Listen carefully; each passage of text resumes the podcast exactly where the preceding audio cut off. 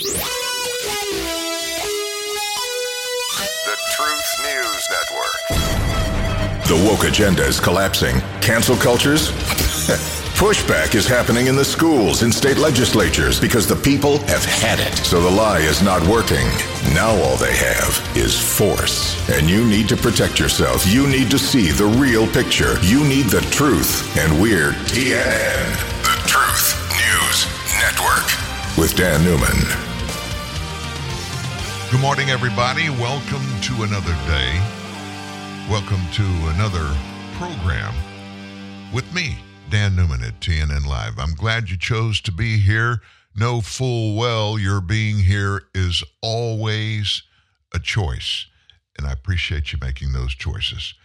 What do we have in store today? Well, Steve Baker will join us. This is Tuesday. He'll join us at the top of hour number two. He'll bring some new information. He's going to update us. Remember that press conference that was at Dealey Plaza last, um, I forget what day it was, Thursday? And uh, it was about the latest goings on regarding our January 6th debacle and the Department of Justice coming directly after Steve Baker just simply for exercising his First Amendment rights. He'll have that between now and there. There are so many little layers on the onion and we've got to peel. There are so many things going on. How the heck do we keep up with it as Americans, everyday Americans? It's virtually impossible. It never stops. It changes all the time, but it never stops. Nevertheless, we're going to find a way to get some clarity for you on some of the biggest things today. Yes, we're going to our southern border. Yes, we're going to Washington, D.C. And yes, we're going to the Middle East and some other places in between those. So I suggest you just sit back and buckle in for a big day, an important day. They all are. Why? Because we're living in it, right smack dab in the middle of it, whatever it is, right? yes, enjoy the day.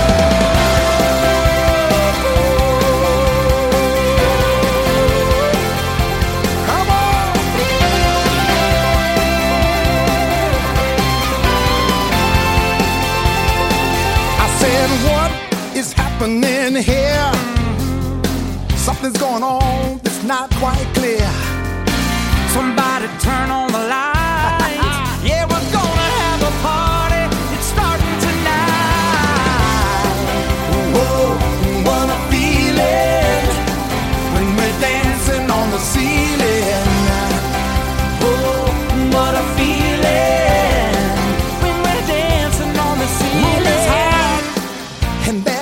Good. That's good. Some of my friends came by from the neighborhood. You see that uh, people are starting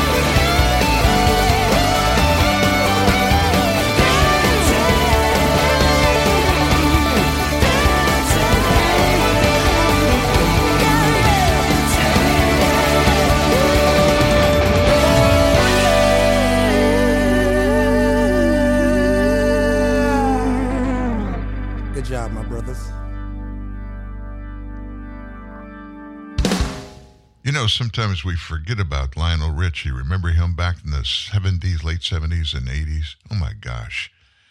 Remember the Commodores? He was the lead singer for the Commodores. That makes me way older than most of you. hey guys, thanks for joining us here today. We've got much to get into.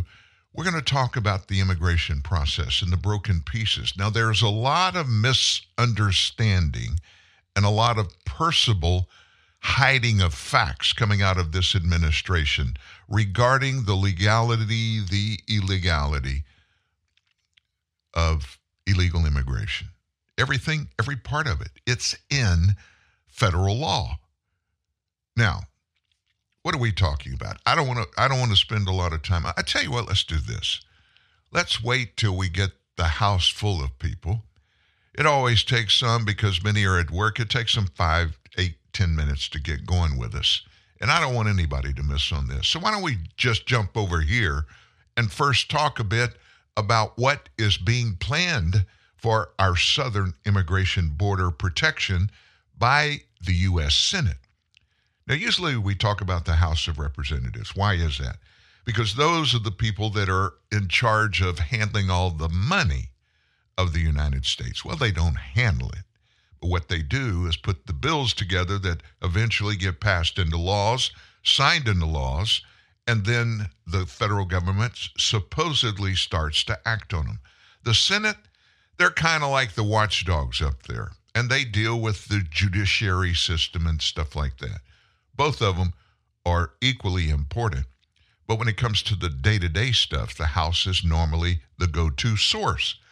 However, now the Senate is poised for a border showdown with the House. They're getting ready in the Senate to move ahead with their legislation on the southern border, despite our buddy Mike Johnson's warning that this bill that the Senate has been working on, even though as early as today, they still have not put out to the House, the Senate hasn't, or to the American people, the Senate has not given us any of the bill that they're planning on trying to pass. Now, why would they do that? I think we all know why they would do that. There's only one plausible explanation. They don't want us to see it. They don't want us to be able to digest for ourselves the contents of what they're proposing to put out and force the American people to live within. They'll pass it. Here's how this piece of government always works one house or the other. When Nancy Pelosi was the House Speaker, we never saw any major piece of legislation, uh, maybe two days before it was voted on to pass. And every one of those are omnibus bills. Now, what are those? Those are bills that include hundreds of little bitty other issues other than the main subject of that piece of legislation. And it's thousands, sometimes 1,500 pages of things that these lawmakers, nobody could go through all of the paperwork and the these and thous that are included in these bills that they come up with, the legal terminology, in a couple of days. Nancy Pelosi did it. She's gone. So Mike Johnson doesn't do that now. On the Senate side, um, Chuck Schumer's the boss. He's a Democrat, and he's trying to do the same thing. So here's what's going on Senate Republican leader Mitch McConnell, who is feckless, he is on his way out. He calls himself a Republican, but he's not. He's a RINO. He runs right down the middle, and his number one objective is to keep everybody together and doesn't want to upset the apple cart. Why? Because he's old, his wife is a billionaire, and he's about to leave, and he wants to go out like a swan, you know, so delicate, like everything's cool. Looky here. Senate Republican leader McConnell and his allies, they're not ignoring Mike Johnson's uh, promise, but they're betting that if the legislation passes in the Senate, this southern border stuff, that includes all kinds of impossible things, you will not, the ones that have leaked out of the Senate, the little ones, you're not going to believe what's included. but it has very little, if anything, to do with shutting down the border and getting it back to the way it was. They feel like if they get it passed in the Senate, their bill, which I can't even talk about, it's going to force Mike Johnson to put it up for a vote in the lower chamber because they're going to put heavy pressure on it and they'll be able to say, look, over here in the Senate, we got our bipartisan bill put together, and the Senate has it all done. Now, Mike Johnson, House Speaker, and his MAGA Republicans, they're stopping this from getting passed to help the American people and to fix our broken immigration system. Senior aides in the Senate say they're expecting the legislation to reach the Senate floor before the end of next week though the leaders haven't yet formally announced a decision on timing. But they have the bill finished and they won't let us see it. If Mike, Mike Johnson doesn't act on the bill, House Republicans are going to risk getting blamed for abandoning Ukraine on the battlefield and undermining American credibility with its allies. Let me point something out.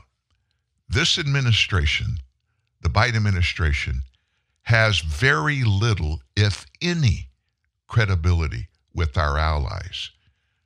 They've seen and heard and watched and listened to Joe Biden themselves.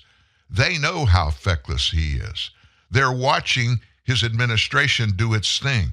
They have watched as he has unwound, single handedly unwound most of the fiber of this nation that was carefully put together over a period of years. And Donald Trump tied the knot on it. And it worked. It worked. Yeah, there were some places where they struggled to get things done. Many of those were because he could not get fellow Republicans several times in Congress to go with him. And some of that was on the border stuff. That if they had, we would not be in this situation.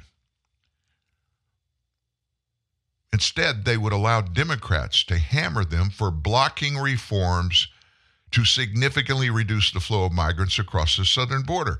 Now, that's not what we are told this bill includes. We're simply, right now, we're talking about the political process. Now, isn't that stupid? Wouldn't you think that the American people deserve to know and have a part in understanding and questioning the content of every such massive bill that our representatives are about to vote on? They, the legislators, they look at it from strictly a political standpoint. Now, if I support this, what are my people going to do in my district, in my state? I want to I want to get reelected in November. I don't want to lose my job over this. So maybe I ought to try to cut a deal with. That's not what we, the people, care about. But here they go, jumping right back into politics. I think it can pass the Senate because there are enough Senate Republicans who have been working on this bill for four or five months. They want you to forget that the House had a bill that included most of the things most Americans want regarding our southern border. And what would those things include that we want? First, close the southern border, adhere to the rule of law, do what the Constitution says and what federally passed laws that are on the books say, and we won't have a problem. Novel idea, right? there were also a lot of Senate Republicans who were there in 2013, remember? we got 68 votes for bipartisan immigration reform, only to see it die in the House. Those people still know that we need to solve the problem, and they're willing to work on it despite what Donald Trump is trying to do. That's from Jonathan Kott. Of course, Cott is a Democratic strategist and a former Senate aide. 14 Republican senators voted for a sweeping immigration reform bill 10 years ago. Now, none of these guys are there now. I think a few of them may be, you know, dinosaurs. 10 years ago, they tell us that that would have hired 20,000 Border Patrol agents and required the government to construct 700 miles of fencing. Remember that? It was fencing, it wasn't going to be a wall. But it never reached the floor of the Republican controlled House. I'll ask you a question. Why wouldn't it reach the floor? Could it possibly be that our representatives, the ones like Mike Johnson, Louisiana's 4th Congressional District, where I live, he's my congressman, he sees eye to eye with me on numerous occasions. We're friends, but we get face to face regularly. And I don't even pause a second to tell him what I think about legislation and the process that's going on at the time. Maybe the reason that one didn't even get to the floor to be considered was it had so much pork and junk planted in it by the uh, by the Republicans and the Democrats in the Senate. It did not represent the will of the people that those House representatives they go to those people. They ask them for campaign money. They ask them for their votes. There's a danger if Republicans say the stated reason why we're turning our back on this deal is expressly political, there's obvious political danger in that. That's from Scott Jennings. Never heard of him. He's a Republican strategist. Oh, I understand who he is. He's a strategist, has advised Mitch McConnell's past campaigns. It's about politics, right? Jennings said it's tough for Republicans who support the border security deal to defend it to fellow GOP critics because the entire text of it has yet to be made public. So they're denigrating before they give you and me the facts about why anybody's questioning. They denigrate it all the way. Oh, these people won't pass this. They won't even vote on it, yada, yada. Oh, by the way, by the way, it's tough for Republicans who support the border security deal to defend it because the entire text of it has yet to be made public. I'm done with that. Dadgummit, I'm not done. I'm down. I, you know, we're going to hear from some folks about it, some experts. In fact, one of them our buddy, former Fox nighttime commentator, had the number one show for years and years until Fox kicked him to the curb. Tucker Carlson on the latest Texas border stuff. Oh my gosh, we've got Texas involved in it. Wait a minute, that's not the United States. They don't have control of or anything to do legally with the southern border. They're the ones that are losing tens of billions of dollars because Joe Biden won't enforce the law. Listen to Tucker and Attorney General of Texas, Ken Patrick.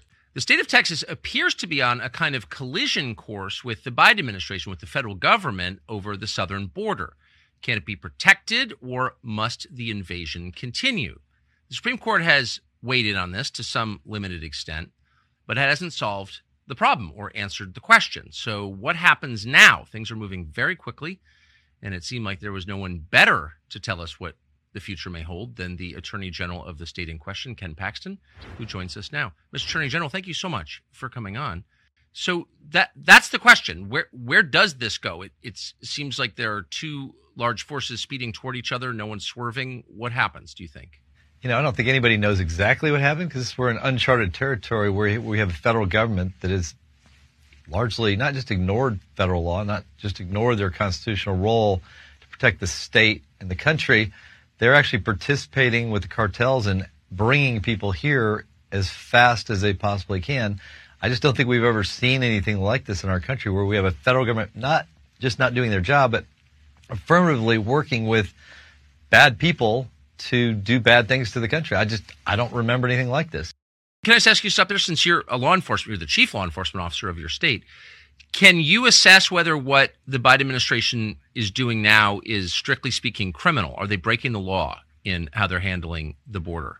I, I think they are. I mean, they're taking federal law and dismantling it. It's it's he has a constitutional duty to implement what has been put in place by the elected representatives. Yes. And he's just not doing that. And he's making up his own rules as we go that allow the cartels to gain a foothold, a strong, a really strong foothold in the United States, not just in my state, but really across the, they're building a network across the country so that they can keep doing this well after Biden's gone. So, uh, just to like the next few days or weeks or months or who knows, the Biden administration has effectively threatened your state and said you've got 24 hours to do something. What are they demanding that you do, and where does this go short term? Do you think? You know, I'm not. I'm not exactly sure what we're supposed to do. I mean, is it we're supposed to let them uh, help them cut down wire and fences? We weren't ordered to do that by anybody that that that I know of, and so we have no obligation to help them violate federal law, and we're not going to do it. And I don't think Abbott's going to give in. I certainly don't plan on giving in. So they're pushing us to help them, and we're not going to help them violate federal law. We're going to try to defend our border the best we can with the resources we have. And, you know, my job is to do it in court. Abbott has other resources at his disposal, and I hope he uses every single one of them to stop this. There's not one power center in this country the media, the government at all levels and both parties big business. There's not one power center in the United States that would like to see secure borders. And so, of course, we haven't had secure borders, and now we're being invaded, and no one's really doing anything about it. So it's just a matter of time before citizens who love their country, in many cases who have served their country overseas, decided to get a little more active in protecting their country. And that's why we're about to see the Take Our Border Back convoy. It begins on January 29th truckers, bikers, anyone who wants to come and protect the United States and demand that our government secure our southern border is welcome. They'll be driving to Texas, and one of the people who will help them navigate that state is Doc Pete Chambers. Chambers is, true to his title, a physician. He's a former Green Beret. He was recently down in Eagle Pass, Texas, and here's part of what he saw. Doc Chambers from uh, Eagle Pass, Texas. Today's the 18th of December. We're out here uh, at the point of entry. 5,000 are sitting on the ground right now. It's increasing as we as we go along. Information that we've received says another 7,000 should be processed through this particular point by morning. Uh, Joe and I have been here many times. Last time we were down here, we were in uniform, and now I'm a civilian and uh, in the army of God. So uh, we'll keep t- telling truths, and uh, you need to get this video to your legislators and tell them, in the state of Texas particularly, this is out of control. So, not surprisingly, Doc Pete Chambers has been attacked by dying legacy media outlets as a deeply scary person because your country being invaded is not scary. It's all totally normal. We thought it would be worth talking to Doc Pete Chambers about what he expects to happen with this convoy and his role in it. He joins us now. Dr. Chambers, thank you so much for coming on. It's great to be here, Tucker. So, um, what can we expect with this convoy? Can you describe what it is and what its purpose is? Right. This is a peaceful assembly. This is what we do as Americans. This is how we get we shed light to a subject. This shedding of the light will result in exposing really what an open border policy looks like. Yes. We know that that you know we know the problem sets in Texas. But literally, I could, I promise you this, that 40 miles north of that border, there will be people that will never have heard of the border problem because they just watch mainstream media. Yes. And so this is what that is about. And so can you tell us the route of the convoy and who you expect to join it? Right. Uh, so, so right now they're going to be leaving out of on the 29th, uh, Virginia Beach, which is where the 1607 covenant, the landing, uh, which signified the uh, John Smith landing in 1607, where they planted, yes. planted a cross on the beach and said, "Hey, we, this is a covenant to this nation, to God." Uh, and and then they're going to leave from there, and they're going to go down through Florida. They're going to cut across Highway 10 through Louisiana, Baton Rouge, Houston, into uh, Dripping Springs, Texas, where I'll be working out of, and then on to near Eagle Pass. Now, I'm part of the advisory of this, and, and, and as I as I advised, I used to be in that same unit that's down there. That's the unit that has a streamer on it from the Alamo. It's very historic Texas unit. And so they are down there holding line. And I know those soldiers. I worked with them. I, I, I, I took care of them as a doctor with uh, Operation Lone Star. They're busy. So the, the, the convoy is going to go just a little bit shy, just a little bit to the north, really, uh, in, a, in an area about 30 miles away in Quemado, Texas, to a children's camp. A lady, a beautiful lady down there who has taken care of orphans and widows. You can't write this stuff in a book. I, I couldn't make this up. But she was overrun, first of all, by the COVID mandates that said you got to shut down. You can't keep running this shelter. Number one. Number two, she was overrun by the numbers of, of volumes of uh, illegals that were coming through her neighborhood, trying to get into her food pantry. And then number three, the cartels are a significant presence in that area because that is the end point of where they do the end around. So we are looking at the bright, shiny object that is Eagle Pass. That's a bright, shiny object. Look here. The droids that you're not looking for, if you will, are just to the north, right in that location. And so what, what this is going to do is it's going to bring light to it because we have to understand that there is a constitution, both state and federal, and that we have to, number one, expose those that argue things in the Hegelian dialectics, if you will, of tort law and look at the Constitution, which is exactly what this is a focus on the Constitution. We the people. That's why we the people will be riding along, mama bears, cops, veterans, truckers, uh, and going to that location to bring light. There is nothing nefarious about this. There is, matter of fact, I am suggesting to them that they that they and they know this. They know this that this is a peaceful demonstration. This is this is how this will be. So there you heard some reason from both the doctor, the guy that's heading up this convoy, and Attorney General Ken Patrick.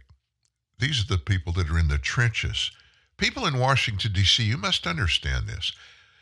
With the exception of the few, maybe a handful of lawmakers from those lower Texas and lower New Mexico and lower Arizona and California districts.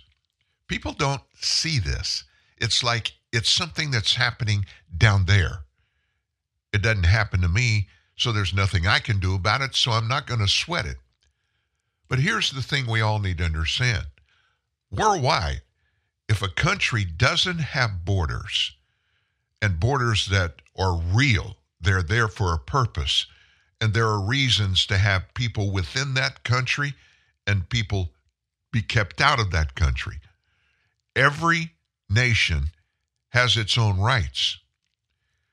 If you don't have laws in any nation and you don't have borders, and I mean literally have a border and enforce it, you don't have a nation. You're just a piece of ground out there. That's the way it goes. Nothing but a piece of ground.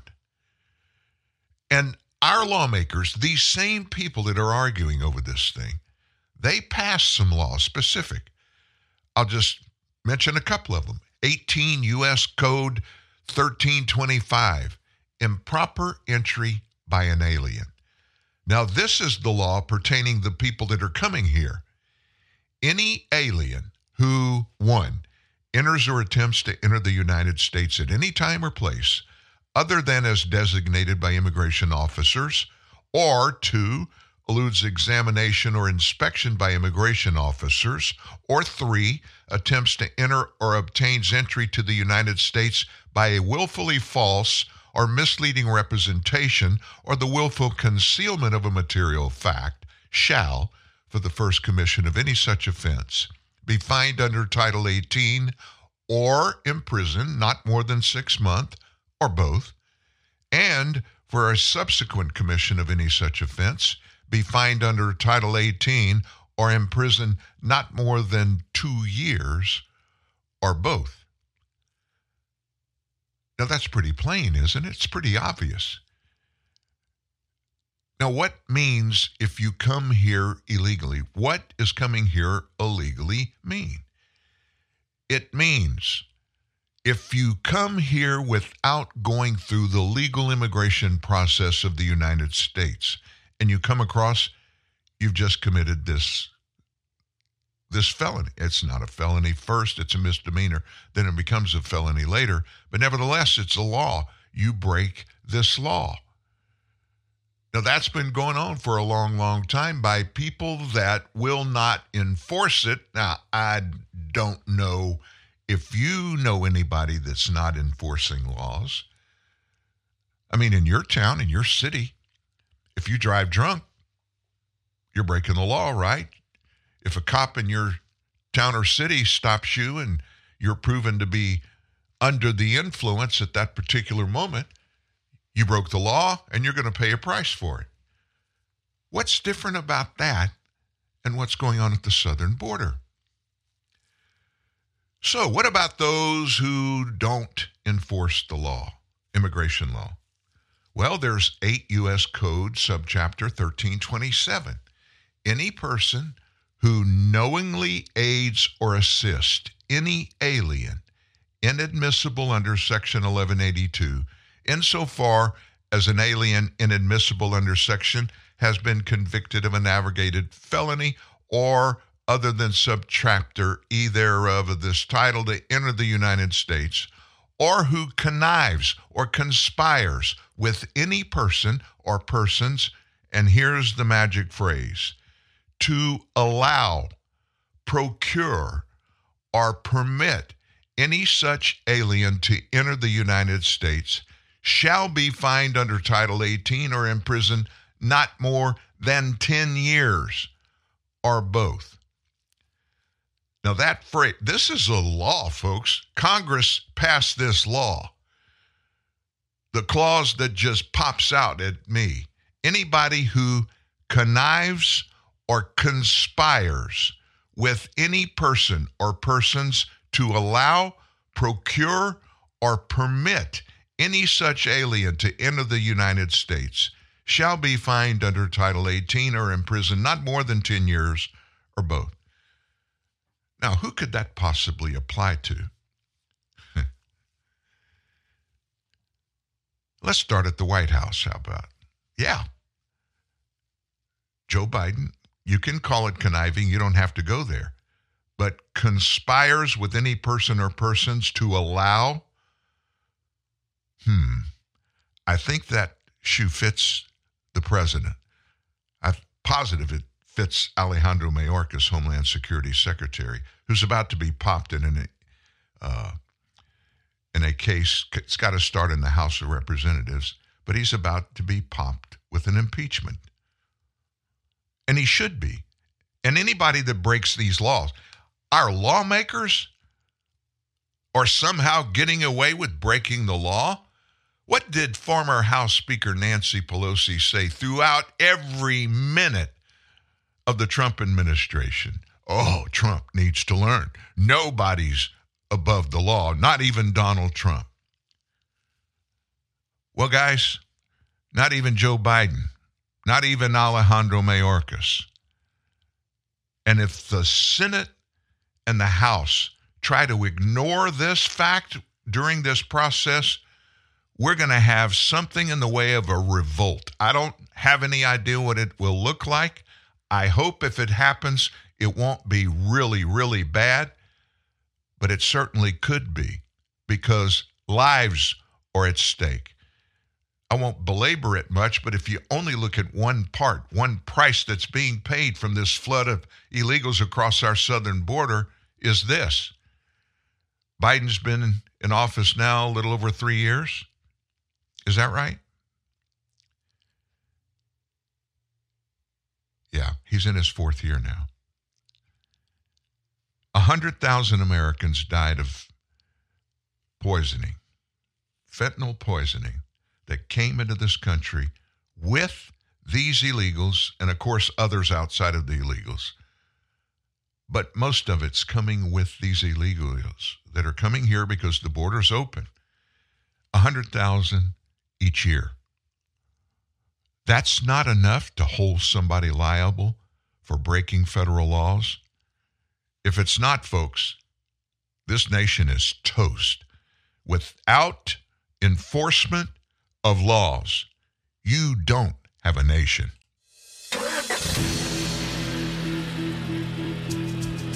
I pass through the trees. I leave behind the mountains. I weave in the air. I fly over the birds. And I wish when I complete my journey, I leave behind a better world.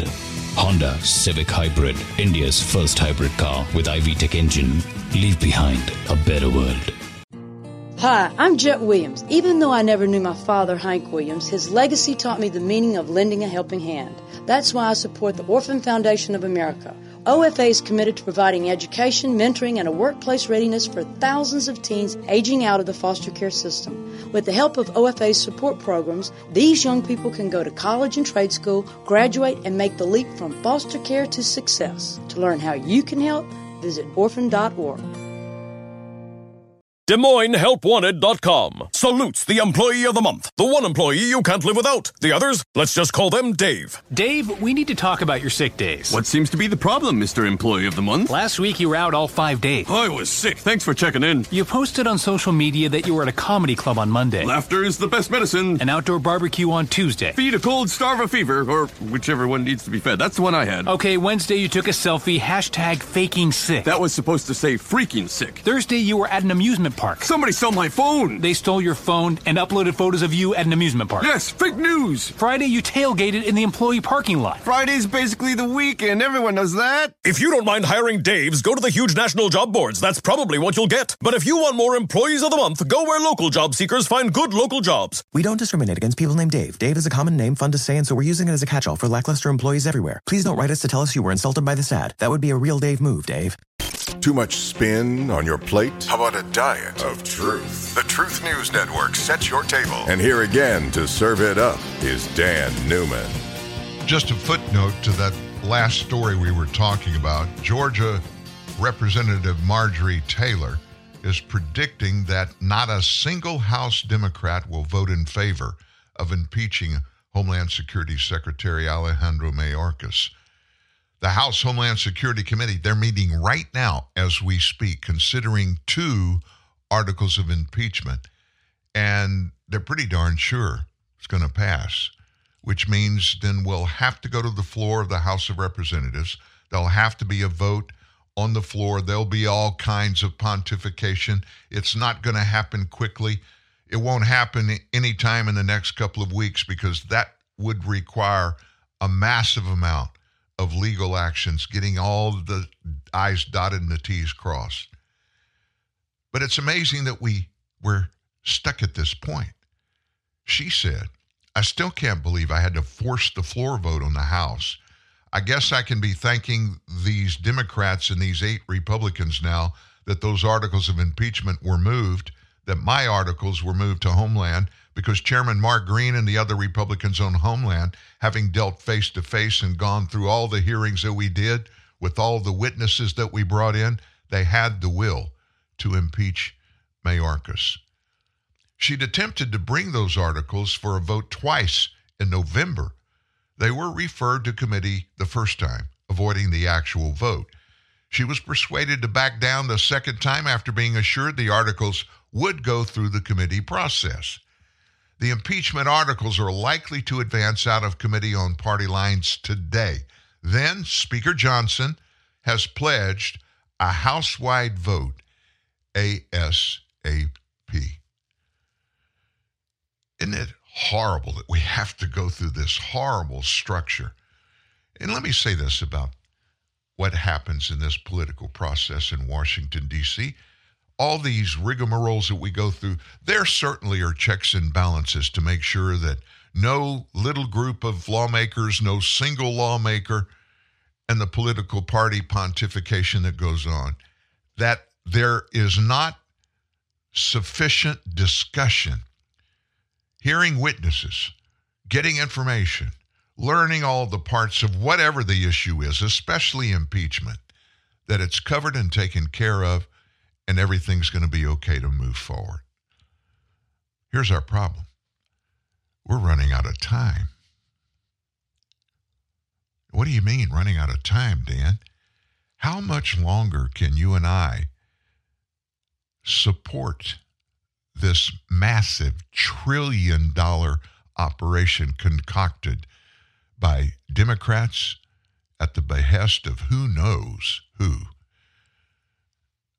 But there is never anything done by Republicans in office or even Republicans out of office who still have their hands in everything going on.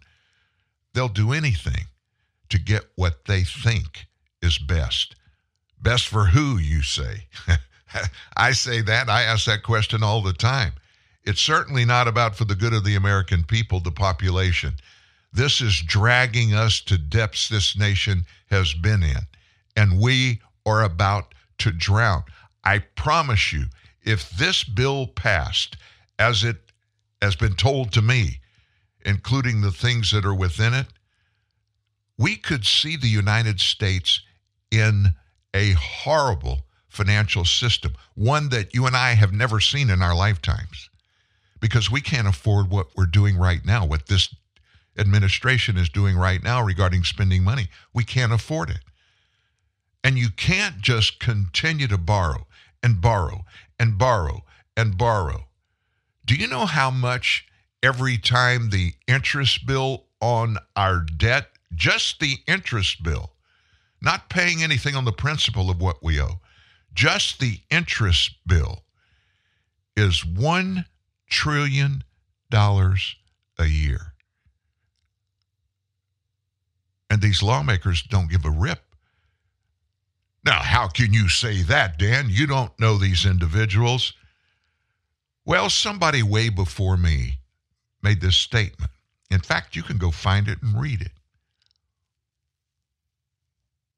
From the abundance of the heart, the mouth speaks. And what does that mean? Well, that kind of destroys the political process, right? You're supposed to speak the truth about everything, right? So anytime you come up with this craziness, this stupidness, this anti democratic stuff, while you're screaming, Donald Trump wants to take over the world, he wants to be a dictator. We're headed for a totalitarian nation if Donald Trump is reelected. I can't think of a single thing that Donald Trump did or tried to do in office his four years that fits into this scenario. Ignoring the rule of law and just acting solo. Autocrat, autocracy.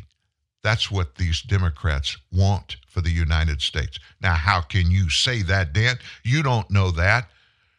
From the abundance of the heart, the mouth speaks.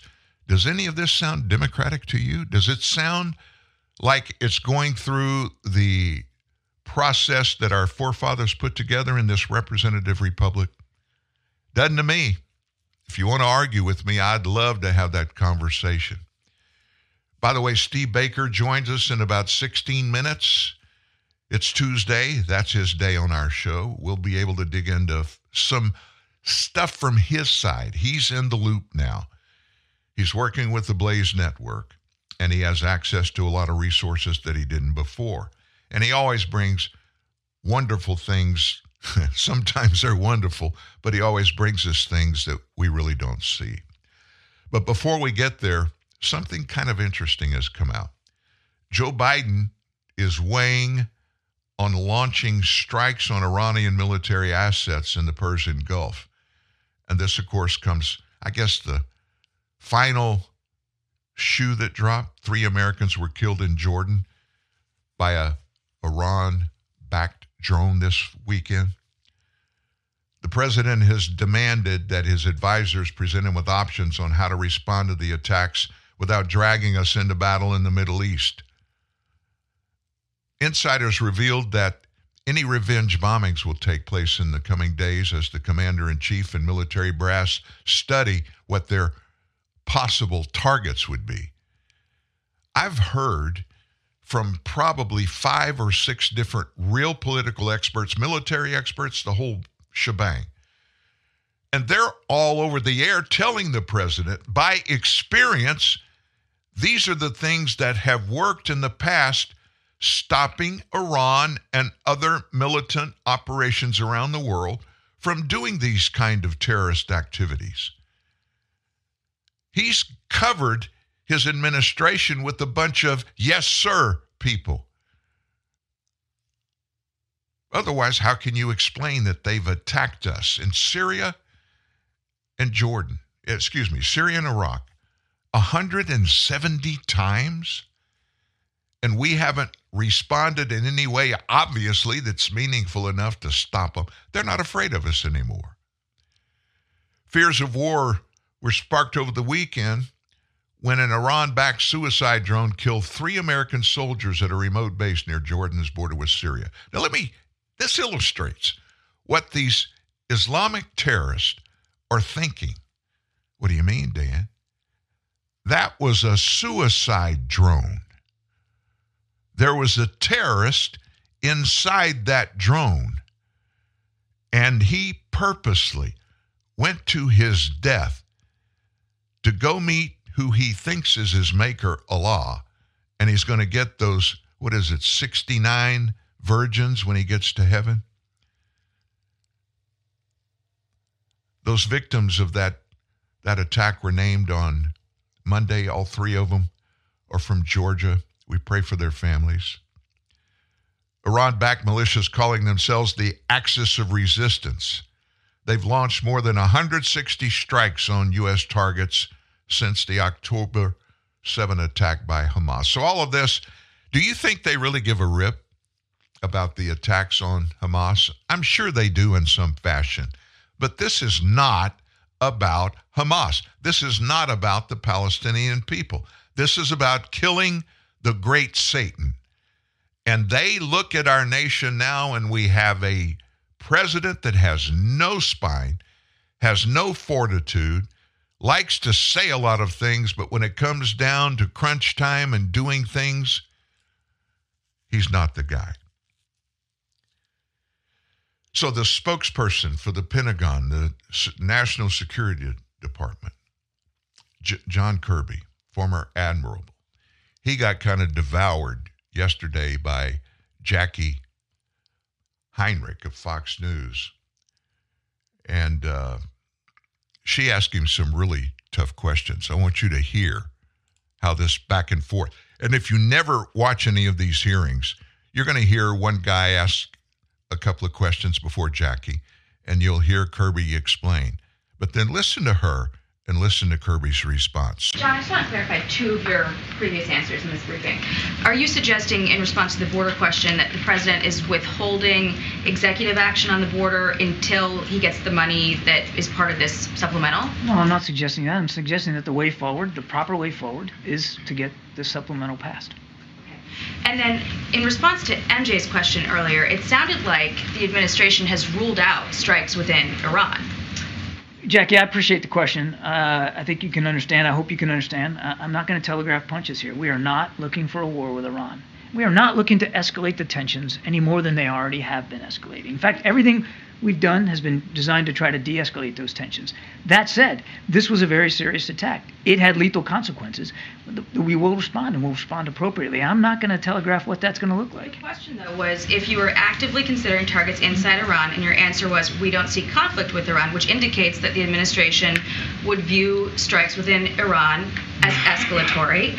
And so, is it that the administration ultimately does not hold Iran responsible for these attacks, or that the current level of risk and loss to U.S. troops is somehow acceptable? I do appreciate the, the question and the chance to, to, to say it again. I am not going to telegraph punches for the President of the United States. I'm not going to get ahead of his decision space and how he's going to respond. We'll respond appropriately. And you're, you know, you're right. This attack had lethal consequences, um, which these attacks in the past have not had. And as I said in my opening statement, as we work through what those options are, uh, we'll be mindful and informed by the fact uh, that there are now three American soldiers that have been killed. So it's clear, obviously, that don't didn't work.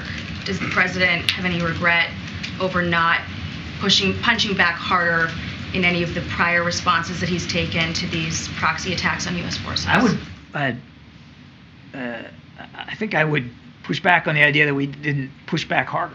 Uh, that we have taken significant action against uh, Iran economically. We have certainly taken some ad- additional and uh, more aggressive steps to go after these groups. Um, we're certainly taking aggressive action uh, against the Houthis to try to d- defend shipping in, in, the Red Sea. I mean, this idea that somehow we've just, you know, whistled past the graveyard here and, and, and walked away from the challenge that Iran poses just isn't borne out by the facts. Iran, uh, uh, these proxy groups have been attacking our troops and our facilities in Iraq and Syria well before this administration as well. And we, though, like for instance, Mike Waltz said this morning that when you're trying to play defense constantly rather than punching back in a meaningful way, this blood is on this administration's hands. What what is the response from the White House to an accusation like that?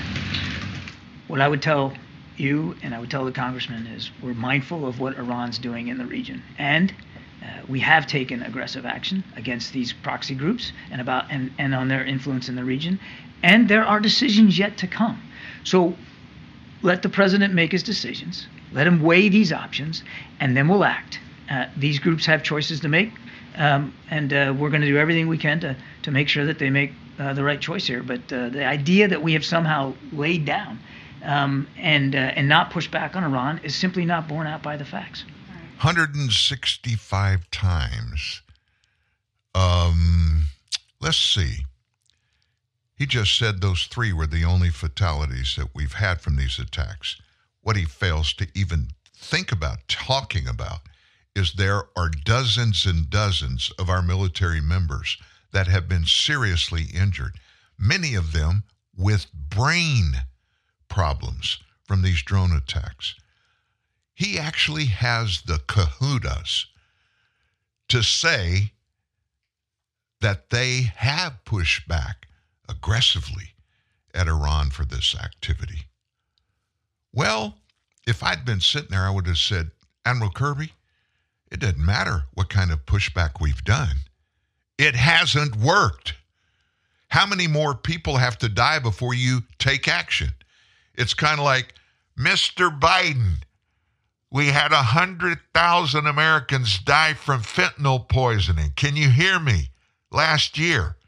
Is that not enough to give you the impetus to close the southern border and operate it according to the rule of law? And he kept saying again and again, don't think that we haven't taken action. Oh my gosh, if I could only tell you what we've done. When we can see what they've done, squat. This whole thing just runs me back to Afghanistan. Now, why are you going back there? Biden to this day says that was a great thing. It went smoothly. Yeah, they had a couple of hiccups. Let me tell you what describes Joe Biden's foreign policy.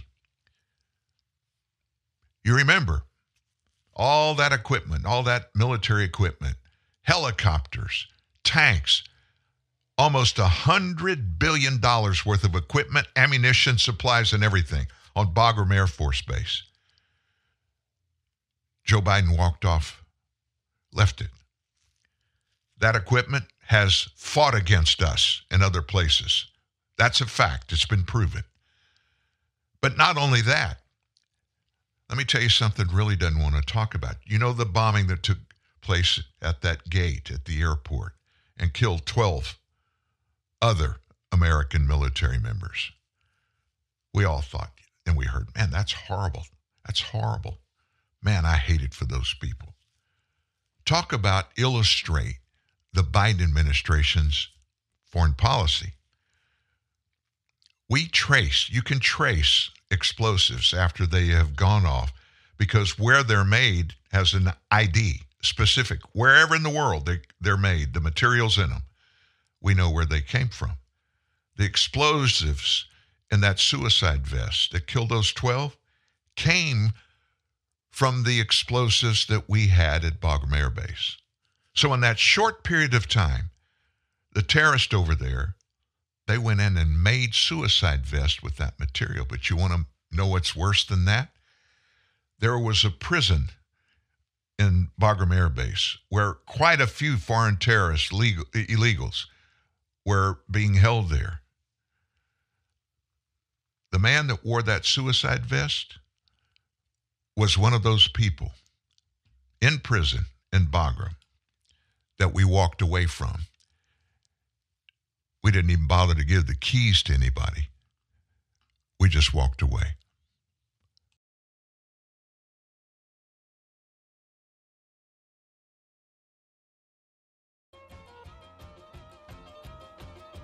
This is unacceptable. We cannot have this happen. We're still, maybe with a thread, we're still the number one nation, politically, militarily on the planet. But man, is Joe Biden and his minions, John Kirby, an admiral? And they're telling us all this stuff that doesn't add up, and it's nothing but crap. Just because you think something's right doesn't mean it's right. Just because you think something's wrong doesn't mean it's wrong. But always get the truth about right and wrong here at TNN, the Truth News Network. Does it matter to you that all our chefs are well trained? Or that our kitchens are both SLSI and GMP certified? That we freshly bake goodies throughout the day? Well, it matters to us to know that your family will enjoy every bite. At Keells, we're fresh because of what we do. But more than that, we're fresh because of you. It's Super Salmon Days down at Fish Brothers. For a limited time, bring in any fish and get a child salmon entree free. You heard right. Bring in any fish and get a free child salmon entree. And I mean any fish. Got a swordfish lying around? Bring it in. Got a goldfish you're sick of feeding? Bring it in. Got a fish that's been sitting in the sun for a few days? Bring it in. We'll throw it in with the rest of them. What we do with the fish is nobody's business but ours. Just enjoy your salmon $8.99 with our famous stew. So, welcome on into Fish Brothers Seafood themed restaurant where everything's a great catch. Except the shrimp.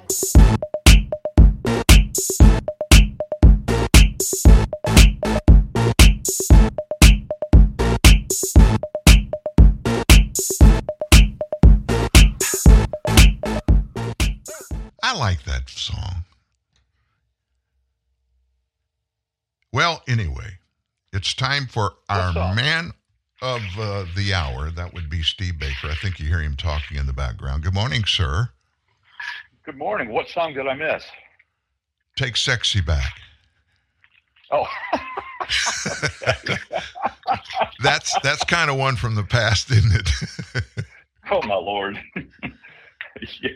we played it. We Wow. played we played part of the of the uh, the instrumental as a as a bumper going back in, and I I, I didn't set it up. I, I don't I don't know where it came from or why it came out, but that was the song anyway. It took my breath away. Memories, you know. Yeah, yeah, yeah. Hey, we've been sitting before we get into the um, the Steve Baker stuff and all that you've been going through the last week since we talked last. We were just talking about what's going on in the Biden administration regarding the stuff over there, the terrorism, and his very aggressive pushback against Iraq. Yeah. I mean, he's you know he's got them running. They're scared to death. Yeah. I started to say something different than to death. Anyway, it is what it is, but we're watching the results. I don't know if you heard just going into this break, we did a, um a segment from yesterday's press briefing in the White House with Admiral John Kirby, and he would not come out and say anything other than, well, we're doing a good job over there. We're deciding now what to do after 165 strikes against our people in the Middle East, in Iraq, and Syria. We're thinking about he he does he just keeps going. Don't say that we haven't taken aggressive actions against Iran to stop this. What are you doing? Zipping something? I'm packing as we were talking. Sorry about that. We heard that zipper. I, I just Yeah, I just well- thought maybe we ought to let you have a quiet moment to yourself and we'll call back. I, I, I promise that was a suitcase. I- anyway, the insanity in this administration is they talk. They're trying to somehow get the American people to go along with uh, I don't know. Um, maybe they think we're so stupid we can't see what's going on. They're not pushing back against Iran, or there wouldn't have been 165 attacks. Maybe after the third, fourth, or fifth, we would have done something. But 165? That's kind of out there, don't you think? Yeah, you know, look, you know, I'm probably always going to have a different take on things than some people, but you know, I, I have I've spent my entire life, and I, actually talked about this last night. I was uh, on Tim Pool's show last night, and I, I was uh, uh, in in their roundtable that he does, you know, with the the all the really fancy podcast gear and the great setup that he has and his sidekicks and uh, you know additional uh, analysts that he always has on his roundtable. And so when we were talking about this, that was the one thing that I said is that I and me being twice the age of everybody else in that room, I said I grew up in an era when somebody attacked the U.S. or our interests overseas, we just automatically expected an immediate retaliatory strike, a punishment, you know, the shock and awe, whatever you want to call it, but with, to to make a statement to whoever lashed out or hurt our people or killed our people, regardless of what the circumstances were. And I said, but this time, because I can't believe anything that comes out of this administration, the last thing I want them doing is doing anything that puts us into World War III right now. Uh, I would I would normally say you kill three of our guys, we kill three thousand of yours. That's my you know the way I was brought up. It seems like the right thing to do. But but then I get to thinking about it, and what what are our guys doing over in Jordan anyway? Why are we there? What is the reason? Are they are they specifically there? Are they cannon fodder? Are they bait like like a, a trawl line for the warmongers, for the people like Lindsey Graham and these people that want to go to war? I mean, I, I have I just I can no longer look at the world as simplistically as I used to I wish I could. I wish I was not as naive as I was then. But as we've talked about on your show many times before, I, it's just very difficult for me to believe anything that I don't see with my own eyes. But put it in But. pers- put it put it in the in this perspective. They're not in Iran. They're not in Iran. No. They're under the approval of those two governments, Syria and Iraq. They're there. They're Americans, but they're there. Just because they're there doesn't give somebody an okay to go kill them. No, it doesn't. Absolutely not. And I don't want to, my comments to be construed in that manner either. I know, but let's let's draw this line then. This is where I started the show with this morning. What do we do? How can we stop this flood of people across our southern border? How can we stop there being the 170th hit by Iran proxies against our military people that are over there? How can we stop that? It's not going to stop based upon the actions that this president has already taken. Although John Kirby yesterday in the press briefing in the White House, he, he, he told everybody that asked him this question Don't say that we're not responding in aggression fashion. We have been. Well, what are you going to do about it? Well, I can't tell you what we're going to do about it. We're not going to reveal our operational plans and stuff like that so our enemies know. So here we are 165 attacks against us. Three people died, dozens of others seriously injured. Many of that dozens have permanent brain damage, and we've done nothing. So, how do we, and, and I'm asking you this question, I want your opinion. How do you think we ought to draw the line in this particular circumstance and do what needs to be done to stop this from continuing? Oh, Dan. Right? Yeah. This is this is where this is one of those moments where I find myself without an answer. I, I look opinion. I, I got them all day long. Uh, sometimes I've even got what I believe are definitive answers to, uh, so, you know, questions and, and the solutions that ought to be enacted in a situation. This is one of those times where I am left speechless, so to speak, or without words because of the fact that there's just so much going wrong right now in the world. You said earlier, the the world, just before we went on the air, the world is going to hell in a handbasket. I mean, we've got, we've got, it seems like we're, it seems like we're bouncing between two, uh, I called it yesterday in a tweet of uh, a, um, a, a wag the Siamese dog, you know, a, a, a wag the dog with two heads. We have, you know, the possibility of civil war erupting at our southern border, kicking off there as a result of uh, 25 or so states uh, standing up against the administration and sending National Guard troops down to the border to assist Texas. And then you've got the truckers headed down there. I called it last night on the pool show. I called it the, the, potential for a glorified um, uh, Bundy Ranch standoff down there against the federal government. And that's not necessarily a bad thing from my perspective, from the way I view the world and the way I view the situation down there and how it needs to be handled. But this is all the direct result of an inept administration that does not have a first of all true leadership because we know that Biden is a figurehead. We know that he's not making the call about what's happening. He is pumped with some sort of amphetamine sent to the microphone. He can handle it for 15, 30, maybe 45 minutes, and then they get him back to nappy nap time. And then whoever is making those decisions, obviously, we know that they want chaos in the world. This is this is their primary goal and agenda, because it's the playbook. It is it's the handbook, actually, I should say. It's right out of the Sololinsky, Alinsky handbook. They want chaos in the world, and they're creating it. They've created a situation that is fostering chaos on our southern border, and it's a powder keg. And they're they're creating chaos in the Middle East, and it's a powder keg. And look, let me let me re, let me check myself on what I just said. They didn't create chaos in the Middle East. Mia, the Middle East is chaos. It will always be. It always has been. It's not going to change until Jesus comes back. Period. End of combo. That's not going to change. But what we should be doing and what we should be doing as a country is different than what I believe is what we're doing now. Uh, you know, I'm I'm not a I'm not a isolationist. I am what they would call a you know I'm a libertarian non-interventionist. Uh, you know, trade with all. yeah, you know, going right back to the founding fathers.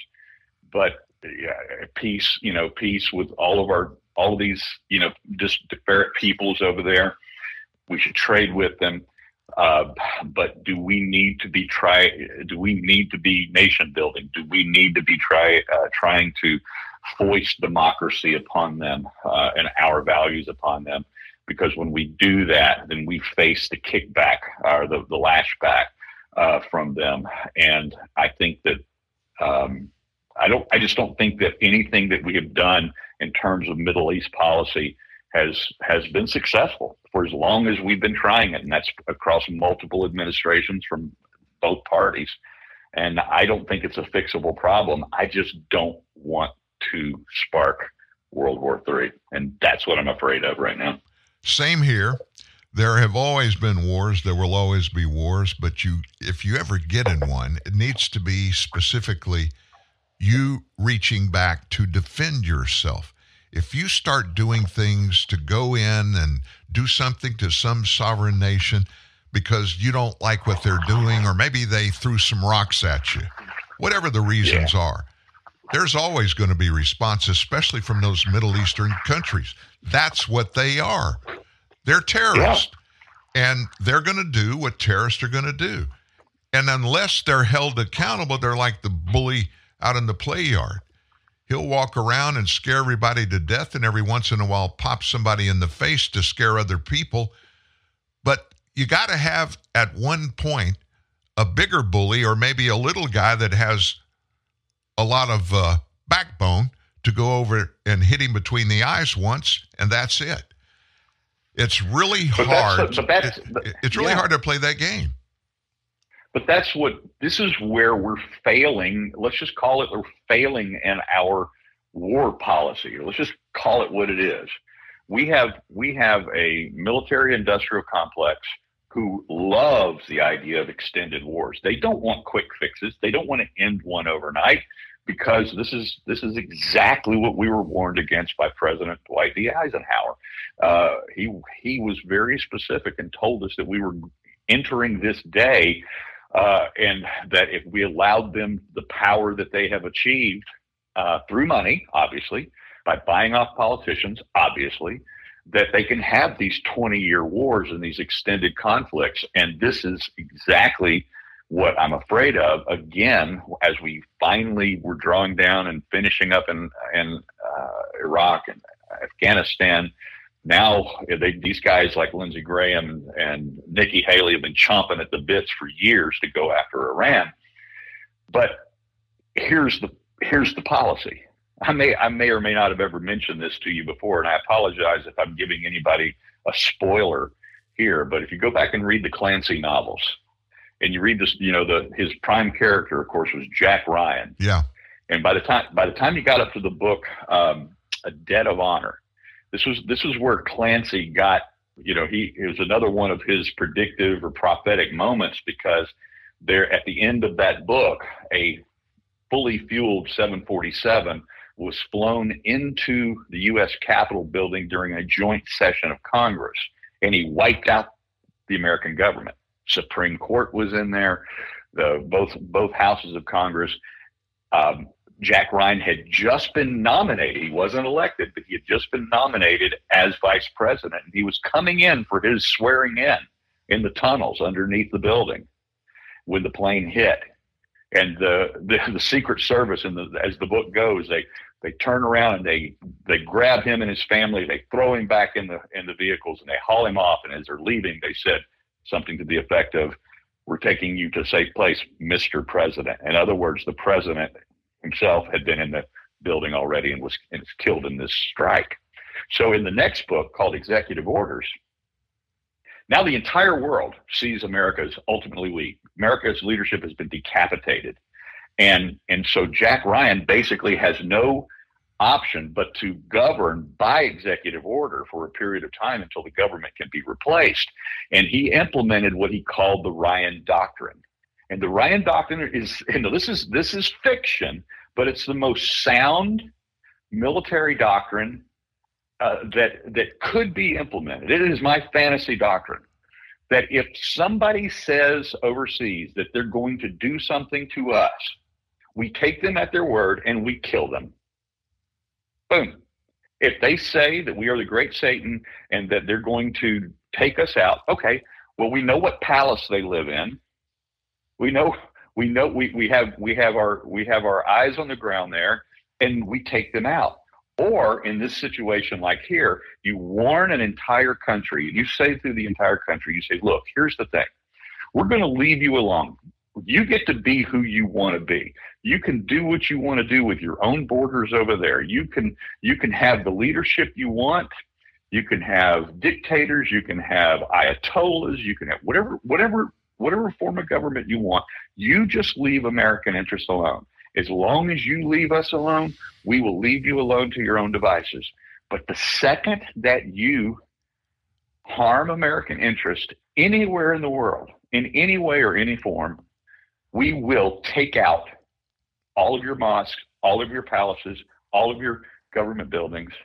We can do it in a surgical one night strike, and then you can start over again.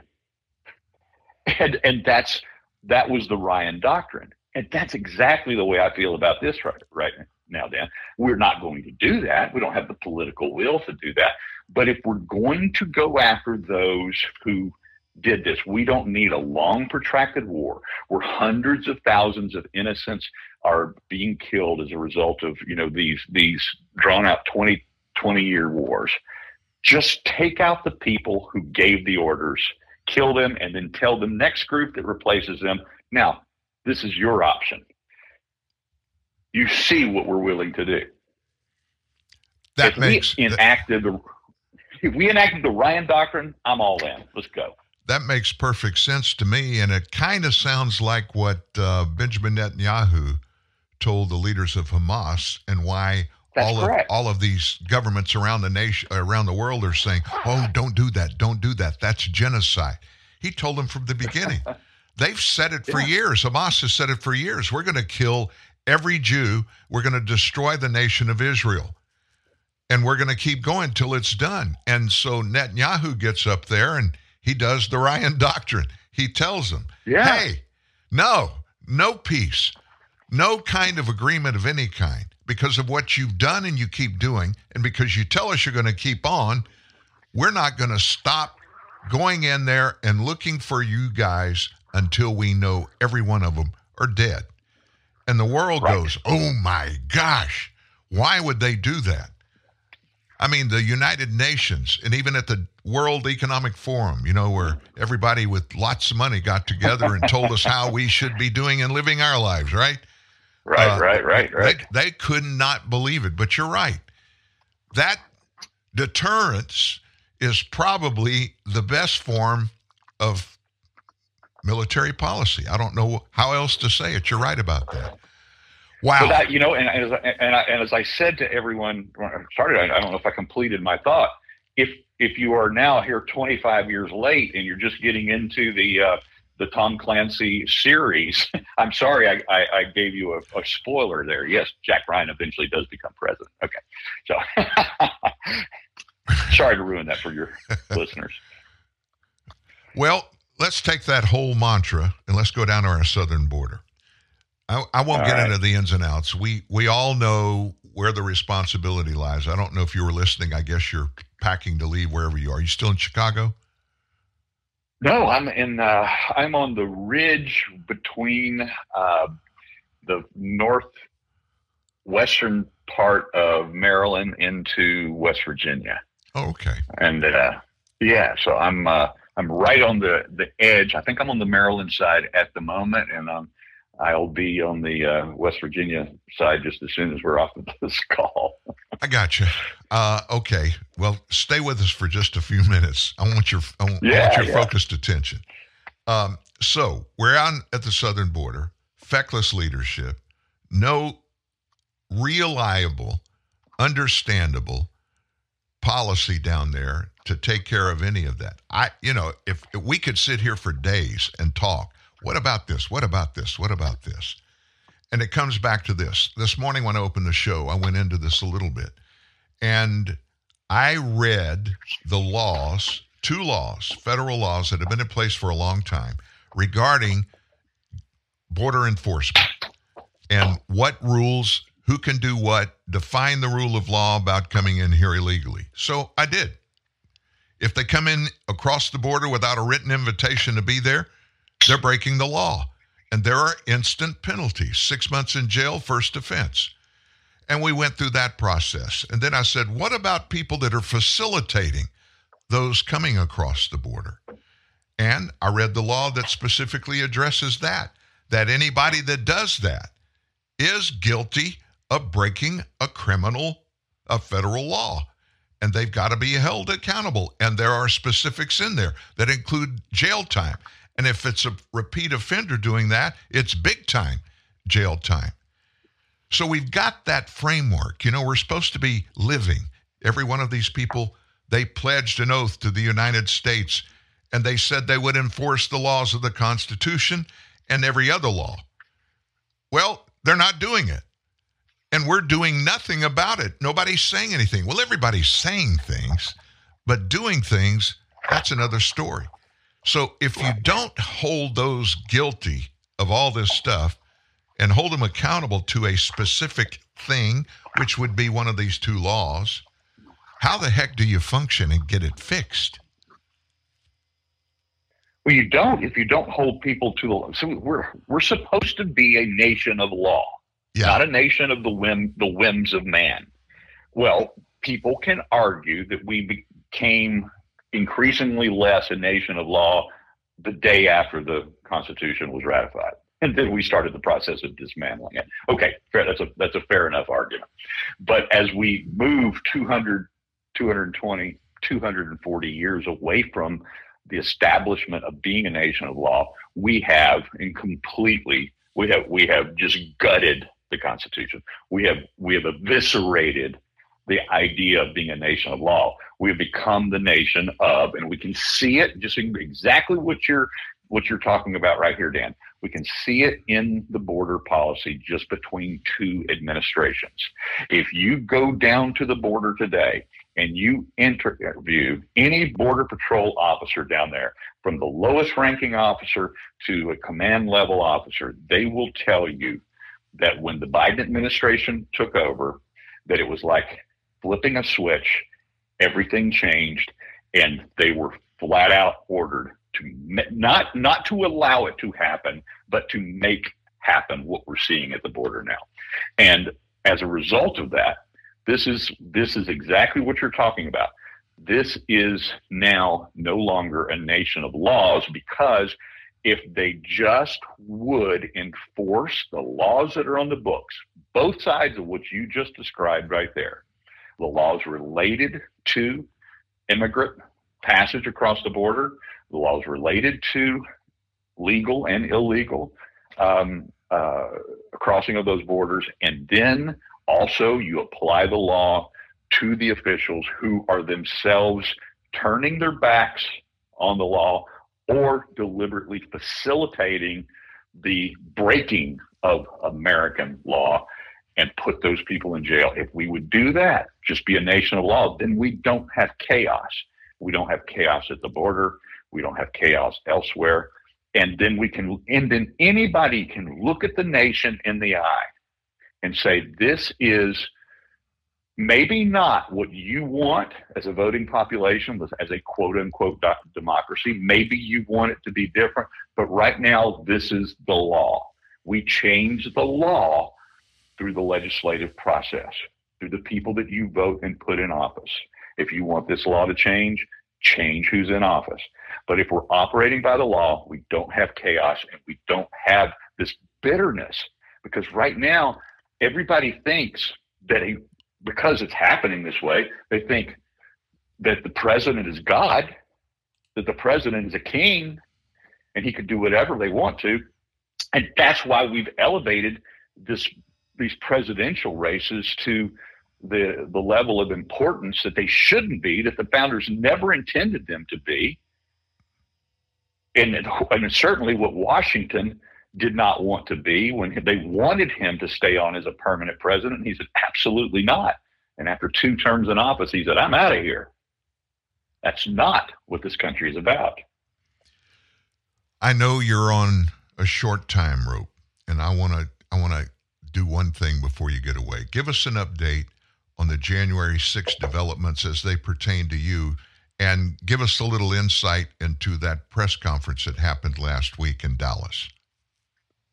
Yeah, so um, I, I, I, do have a video. It's an extended video uh, available to me. I haven't put it up yet because of, of what I've, I just got it late yesterday afternoon. So I'll, I'll have that up on all of the social media accounts. Um, it, will be um, it, it's yeah 20 or 25 minutes. It's my uh, four of my six attorneys were able to be there in Dallas with me last Thursday, and uh, we did a uh, press conference right there in Dealey Plaza and then uh, each each of my attorneys made a short presentation. I I spoke at the end of that, and we don't have the question and answer session that, that happened after that from the media. But what uh, we basically did, and there's no other way to say it, is that my attorneys made the decision to just throw down the gauntlet to the Department of Justice and say, uh, first of all, you, you you should not be doing this. You should not be attacking and going after prosecuting, persecuting independent journalists. Let's just start there. Uh, second, you shouldn't be doing something that really looks like retaliation because this particular journalist has been investigating you and because he's been finding malfeasance and corruption in federal agencies. It's going to really look bad on you if you go after him. And then the third message was, but if you're going to do it, it's going to be a fight it's not going to go easy on you. We're going to try this thing in the in the court of public opinion, and you're going to lose there. Even if I, me, meaning me personally, even if I lose in front of a DC jury, um, they're going to lose in terms of what's happening in the court of public opinion. And fortunately, as, as we've already seen, uh, the Blaze has really, you know, just demonstrated incredible support for me, um, and it's it's why you know I, will tell you it's kind of it's kind of a, a, a uh, interesting and funny thing is I actually had to turn down a request from Tucker Carlson to be on his show yesterday because I was already booked with Tim Pool. So when you're turning down when you're turning down Tucker, yeah to be on Tim Pool, you know, but but obviously I was already I was already booked, so uh, we're gonna we're have we'll have to reschedule that at another time. But it, it's it's the point the point of this is is not my fame, not my celebrity, not anything that's happening to me. The point is is that this story is resonating so much now that the big names are and the ear, their their ears are perking up and going, "What's going on here?" And they know that it's wrong. They know what the Department of Justice is doing is wrong. They know that it's it's a weaponized uh, entity now against the speech of one particular side, one particular half, let's call it, of the American people right now, and that if my case becomes the epicenter of this battle, it looks like, thank God, Dan, we're going to have um, we're going to have some some powerful people uh, joining me in the in in the battle. That's what we need. Whatever it takes to get dug down and find the nitty gritty, figure out who's doing what, and hold everybody, everybody accountable for what's going on. And you and I both know there's a bunch of stuff buried out there they think that can't be unburied. They being the hard politicals on the other side, the deep side. There may be some on this side. I'm sure there probably yeah. is because they're politicians. But anyway, get answers, real answers. That's what we need. Yeah. Hey, buddy. I, I will tell you that, like you're, well, real quick, I'll say this. Yes. I, I would encourage everybody to go find you can find the two-hour um, show. It's on on uh, YouTube that we did last night with Tim Pool. It was live, but of course it's it's up on there permanently now. Um, I think uh, I think on you can either type in Tim Pool or Timcast, one word, T I M C A S T, uh, and you can find our show from last night. And like when I'm with you, on these Tuesday mornings. I get to talk about other things in J6, and that was a real pleasure last night to be at a round table for a couple of hours and be able to talk about other things than just myself. Good. Uh, and so, yeah, yeah. So uh, that that happened, and it's it was it was a real pleasure as it is to be with you and your audience every Tuesday as well. Tell us again where they know they need to go to see this video and your other uh, social media platforms. Yeah, uh, on X, the, the, the platform formerly known as Twitter, it's just very simply at TPC for USA. TPC, the number four USA. It's exactly the same on Facebook, TPC for USA. It's the same in our locals community. And if you can support what we're doing, um, and and uh, you can join the the locals community has, is free um, to to follow, but obviously I've got a paywall there for for where I interact personally with uh, with our our uh, subscribing members there, and it's as little as five dollars a month. People can help us out there, and that's also uh, tpc4usa.com, tpc4usa.com, and I will have that press conference up today. Uh, just as soon as I get situated uh, here in just a few minutes and can get my laptop open, I will have that press conference posted to all of those um, platforms. Well, once again, Steve, thank you, buddy, for being here, being part of what we're doing. We got your back, and we'll make sure everything you're doing is up on truthnewsnet.org as it comes out. We want to let everybody know and keep them posted. And those of you listening and watching, please check it out for yourself. There's a lot of stuff there, even more than what you hear when he comes here every Tuesday. Be safe in your travels, buddy. Thank you, Dan. All right, folks, we're not done yet. Guess what? We've got some news about Joe Biden and some shared bank accounts with Joe Biden. Uh oh. The noose may be tightening a bit. That's next. Lowe's knows you're a craftsman guy. You have a lot of tools. Tools for everything you've done around the house. But there's the moment you realize your new project means new tools. Yes. When tool guys need new tools, they start with Lowe's, the new home of Craftsman. I'm a Verizon engineer, and today we're turning on 5G across the country, including right here in New York City. With the coverage of 5G nationwide and in more and more cities, the unprecedented performance of ultra wideband. It will change your phone and how businesses do everything. I'm proud because we didn't build it the easy way. We built it right. This is the 5G America's been waiting for, only from Verizon. 5G ultra wideband available only in parts of select cities. 5G nationwide available in 1800 plus cities. Welcome back to the King Value Radio Network. I'm your host, Sandy. And I'm your other host, Carl. Sandy, we are getting loads of calls today about the fresh new $1 double crispy cheesy burger. Well, hello. With two flame broiled patties, crispy onions, and cheesy sauce for only a buck, that's no surprise. Jim from Tucson, you're on the air. Yeah, hi guys. I just want to say I took your advice. Went to Burger King. I got a new double crispy cheesy burger for a buck. I couldn't be happier. Oh, congratulations! Say, Jim, what was your favorite part of the delicious new double crispy cheesy burger? The flame fresh taste. Well, I'll tell you, it had two big flame broiled patties, plus it had crispy onions and cheesy sauce too. It was really delicious. Oh, don't forget the price, Jim. Oh yeah, and it only cost a dollar. It's probably the best purchase I ever made. Probably, Jim. Okay, definitely. Yeah, there it is. Yeah. There it is. Get the new double crispy cheesy burger with double the flame fresh taste. In a world of weapons grade stupidity, your defense is the truth. TNN, the Truth News Network.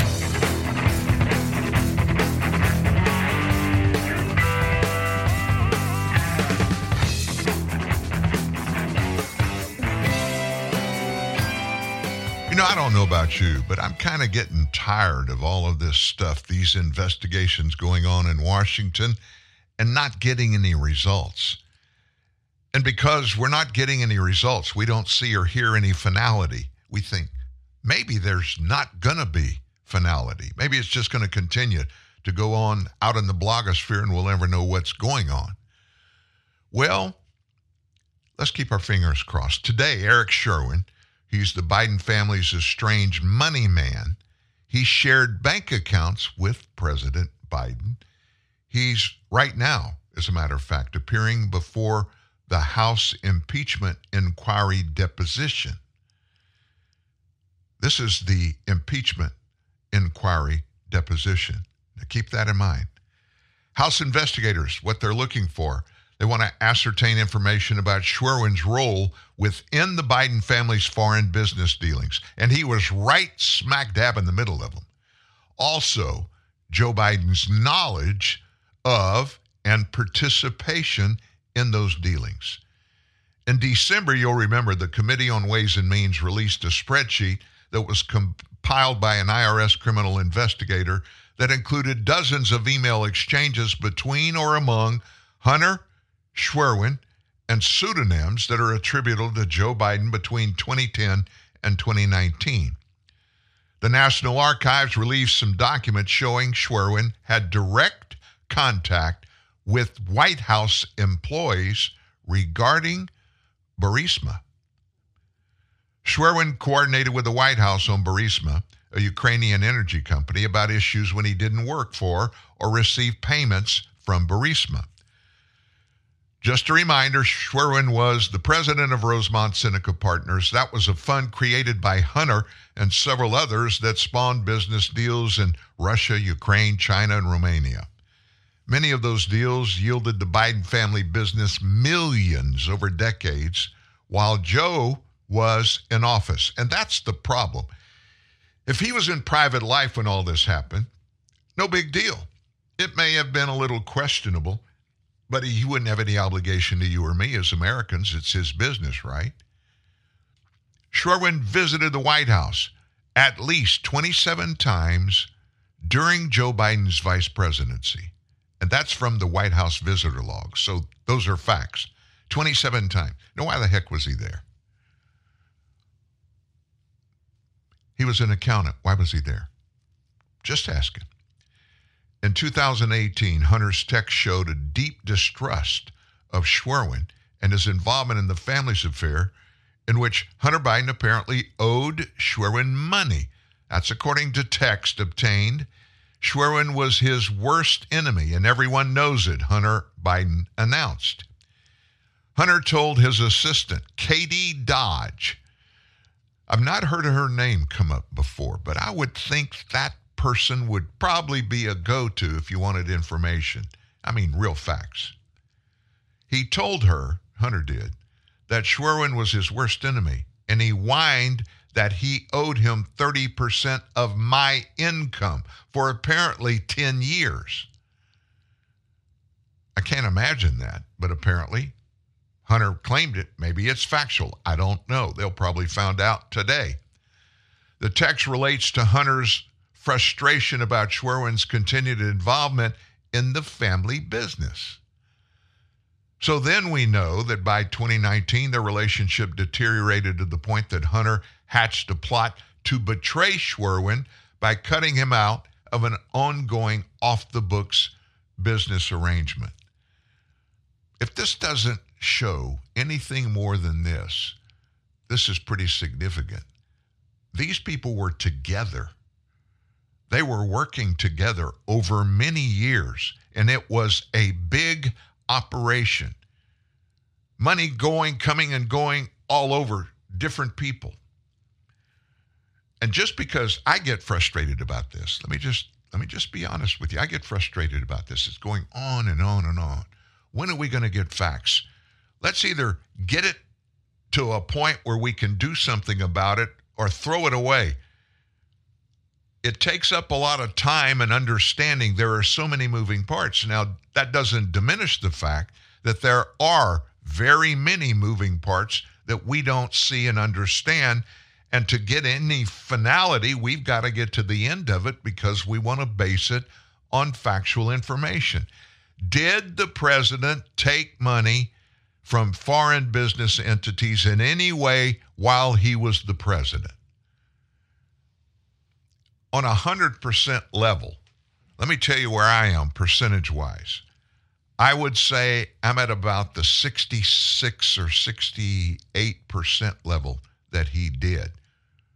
Will it be discovered? Is it even discoverable?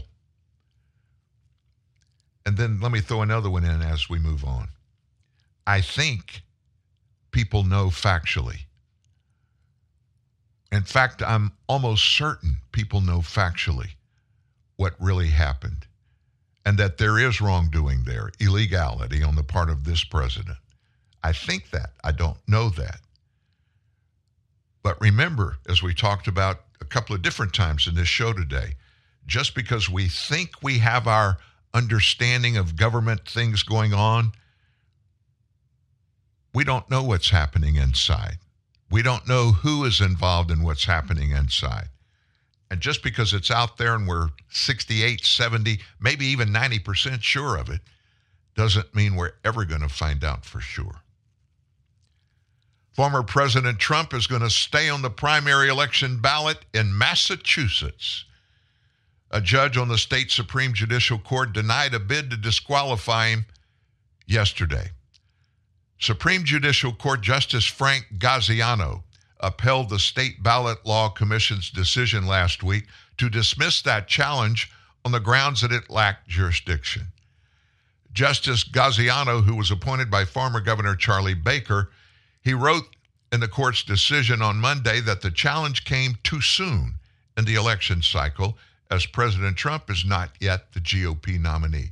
Significantly, for purposes of the commission's jurisdiction, Trump's place on the ballot was not secured through the submission of nomination papers, nor, at this stage, is he the subject of any certificate of nomination or a nominee. Because Trump's appearance on the primary ballot is not pursuant to nomination papers, this provision does not apply. The petitioner's objections have, in essence, come too soon, he said. If there's any question whether the Commission has the authority or the jurisdiction to consider the petitioner's objections regarding Trump's eligibility to appear on the general election ballot, that question will not become ripe until and if he is selected as his party's nominee for president. And that question is not currently before me. So I wanted to point this out for one reason. There's a judge somewhere that wants to abide by the law. Oh my God. There's one left. I'm joking. I'm joking. But isn't it odd to you? Have you been kind of shocked a few times in the last year when we're finding out that politics really does live in the judiciary system? It really does. And sometimes these judges and maybe even justices, I don't want to say that, I just said maybe, they get caught into the political corner when they're weighing in on these cases that come up around the, the uh, United States. I think it's happening. I really think it's real. Something interesting happened late yesterday. Representative Claudia Tenney, a Republican from New York, has nominated Donald Trump for a Nobel Peace Prize. Justification for her nomination his historic Abraham Accords Treaty. That, my friends, during the Trump administration, was the most shocking accomplishment by this president that I could ever think he could pull together. Do you know what the Abraham Accords were? Because now everybody over there is pulled out. Donald Trump was instrumental in facilitating the first new peace agreements in the Middle East in almost 30 years. Remember, if you've been around this long, for decades, bureaucrats, foreign policy, so called professionals, and even international organizations, they insisted that additional Middle East peace agreements were impossible. They first had to reach a resolution on the Israeli Palestinian conflict. And what did Trump do? He came in and he proved that to be false. To me, this is really a big deal. In all of this chaos and confusion that we're living through, and our government, what they're doing and not doing, and all of the crazy stuff around the world, this is one thing that makes sense. Not because I like Donald Trump. I do in some ways, I don't in some ways. I voted for him twice because I thought he was the best candidate in each of those races. But the Nobel Peace Prize acknowledges the peace accord between Israel and Egypt in 1978, as well as the Oslo Accords in 1994. There's been no recognition for Trump's role in brokering that agreement between Israel and four of its Arab neighbors that nobody else had been ever ever been able to pull together. And it was for one purpose to normalize diplomatic and economic relations between those nations. When I heard he was even working on it, I went, there's no way. They're not going to agree. I know it's Donald Trump, a great negotiator, but they're not going to do that because they despise each other. Tenney said this in her nomination.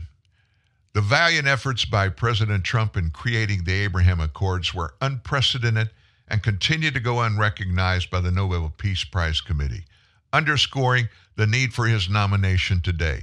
Now more than ever, when Joe Biden's weak leadership on the international stage is threatening our country's safety and security, we must recognize Trump for his strong leadership and his efforts to achieve world peace. I am honored to nominate former President Donald Trump today, and I'm eager for him to receive the recognition he deserves. What about that? I think that's a big deal. I really do. And I hope it comes to pass. I hope the political winds of the left worldwide don't stop this from happening. But sadly, I got to tell you, I think because of that, not because of the content and the substance of what this would mean, I think it won't happen. And dadgummit, I hate it. I just can't imagine it. But you know what? That's the world we live in. Politics and a political perspective and narrative, they operate and rule everything in pretty much almost every country. We've lost our way. You know, I said this Abraham Accords thing, possible Nobel Peace Prize for Trump, is not a big thing. Here's a big thing rank and file auto workers are bucking their union the UAW. Why would they do that? Because the UAW has endorsed Joe Biden. And the union members, rank and file, they put out a note that said, We can think for ourselves. Wow. Union's leadership support for President Biden does not factor into the opinions of these auto workers. UAW President Shawn Fain announced Wednesday the union is endorsing Biden in the 2024 race, despite attempts by former President Trump to woo UAW leadership over. Rank and file auto workers spoke about the union's support for Biden, who said that many members don't plan to vote for the president because of his views on trade and electric vehicles, and that union leadership does not share the same interest as workers. Go figure. You know, back in the early, I don't know, 18, 1900s, let's, let's just leave it in the 1900s. Working conditions for blue collar, rank and file Americans were really difficult. Long hours, no safety or anything like that in these operations. Pay was what it was, but it wasn't great. Conditions were not necessarily great. Unions were definitely needed at that time, and they did great work for a number of years. But when it began to look like unions and having unions at all was a little past its prime, they just morphed into high gear to find ways to make money, get money, and control all kinds of things and people with their money, including politics. Joe Pizzamenti has been an hourly worker at Ford Sterling plant in Sterling Heights, Michigan. He's been there 30 years. He's been an UAW member the entire time, 30 years. He said that the members he works with are independent thinkers and they support their union representation, but they do not feel pressured to vote based on their union's endorsement. He said, The endorsement is not a big deal to me because I think for myself, and I'm not alone. I support my labor union and happily pay my dues each month, but I can figure out the ballot on my own. Many of my coworkers and I see the Biden administration as hostile to the American auto industry and thus to the interest of UAW members. Worse, many of us see, he said, the policies of the Democrats as hostile to middle class Americans and certainly to our families. Another member, Nelson Westrick, been a member for more than 27 years. He works at the same plant. He said he doesn't consider himself a Republican, but rather an American First Trump supporter. I personally hired in almost 28 years ago, and at that time he said anyone who didn't vote Democrat didn't really speak out about politics because the plant population was heavily dominated by Democrats. He said, I think it was about 85%, and only 15% Republican in those days. Current status it's that people are now very outspoken with support toward Trump, wearing Trump hats, shirts, and other garb. We don't put a lot of credence into what the upper UAW echelon says. It was only a matter of a few years back that around 15 of them went to federal prison for robbing us, the members of the union, and it was probably going on for decades. Yeah, most UAW members are still distrustful of the union leadership after it was revealed that a number of those officials were involved in a scandal that resulted in 15 convictions in 2020. Two former UAW presidents were found to have embezzled hundreds of thousands of dollars in union dues between 2010 and 2019. Another union member, Chris, he currently works at a Stalin, Stellantis employee in their technology center in Michigan. He's been involved with the union since 94. He agrees with Trump's trade policy, seeing it as leveling the U.S. with the global playing field. He also strongly detests the corruption of the UAW's past leaders, even having lobbied fellow union members to vote for Shawn Fain as an anti corruption candidate. Shawn Fain was the first UAW president in its history elected directly by the membership. But keep in mind the alternative choice was someone who held office during the time of corruption but was never charged. So his 500 vote victory was not so much a wholehearted endorsement, but rather a rejection of the past corrupt leadership. I'm incredibly disappointed that Shawn Fain, the reform candidate who I lobbied my coworkers for, continues the insanity of a blind Democrat candidate endorsement. It's as obvious as the nose on your face that being taken for granted results in no progress on the systemic problems faced by American workers in a global market.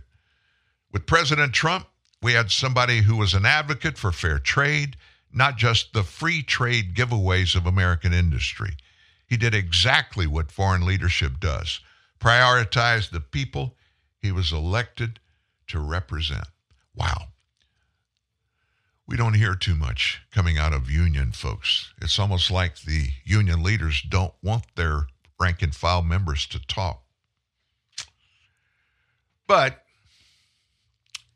oh well. We've got another really important story, but I'll tell you what we're going to do. We're going to take this short break. You want to hear about this? It's about Obama. Obama, one of his officials, and what this expert from the Obama administration has to say about Joe Biden. Hmm.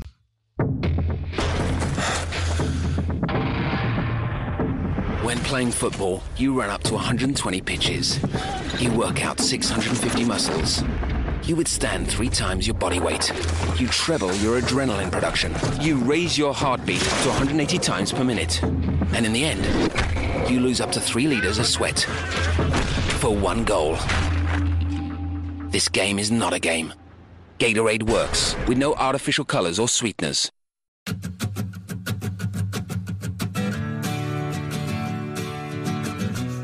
Starbucks Via Instant is made with the same 100% Arabica beans served at Starbucks. So it's the only instant with the rich, delicious taste of the Starbucks coffees you love and takes only seconds to make. Starbucks Via Instant, the only instant coffee of its kind. Available in black, flavored lattes and iced coffee. Hi, Tom Bodett, quote, checking in on my smartphone. Everyone's checking in nowadays at airports, restaurants, appointments with certain medical specialists. Seriously, people, TMI. Anyway, thanks to the Motel 6 mobile app, you can book a clean, comfortable room at Motel 6 on your smartphone and get a great rate. Then, when you get to Motel 6, you can check in. After you check in, your friends will be totes jealous. I'm Tom Bodett for Motel 6, and we'll leave the light on for you.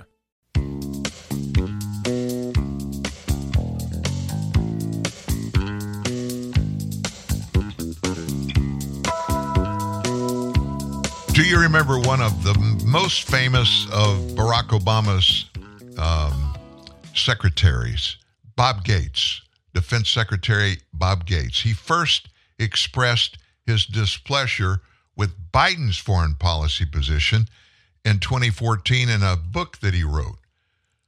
And he said Biden was a man of integrity he believed the former senator and then vice president had been wrong on nearly every major foreign policy and national security issue over the past four decades. And he came back and doubled down when these three military members were killed over there. And he said basically, See, I told you. I know he hates to be wrong or be right in this particular case because people paid uh, for that with their lives. And it, it's just really sad that that had to happen. Meanwhile, Biden's out on the stump again over the weekend in South Carolina. He gave us another couple of goodies. Did you see what he recently said about that wants the, the, he wants to see the economy crash this year? Sitting president. As they say in my faith, bless me, Father, for, I mean, come on, man. 1,600 asylum, asylum officers and over 100 cutting edge inspection machines to help detect and stop fentanyl coming on our southwest border. That's just a couple of examples, but that was all in one speech over the weekend. So there's Joe and his cognitive disabilities, which um, Donald Trump's been kind of all over, hasn't he? Well, Never fear. Never fear. Nancy Pelosi came to Joe Biden's back. And Nancy Pelosi is attacking Trump's mental fitness, accusing the former president of having cognitive disorder, but then she herself got confused. I'm not going to spend too much time on Donald Trump's uh, cognitive disorders. He tried to say that Nikki Haley did not allow the National Guard to come, but it was Nancy Pelosi. It was ne- nobody. It was Joe. It was Donald Trump. He knows, and you know, that Mitch McConnell, Chuck Schumer, and I begged for hours for the National Guard to come. So she's got a little bit of slurring of her own going on there. And of course, uh, I always thought she had about maybe 20, 30% of a brain. And oh, by the way, the National Guard thing, that was in reference to getting the National Guard on site January 6th. Nancy doesn't want to talk about the fact that days before January 6th, it was confirmed that President, then President Trump, reached out to the National Guard and requested 20,000 troops in D.C. on the day of January 6th. And it had to go through Mitch McConnell and Nancy Pelosi because they were the majority leader of the Senate and the House Speaker. They have control over things going on at the Capitol. And Nancy Pelosi told them, hell no. We don't want to look like a foreign country. Well, sometimes things happen that they don't want us to know about, right? Hey guys, it's been a good Tuesday. Thanks for being here. We'll see you tomorrow morning at 9 a.m. again at TNN Live.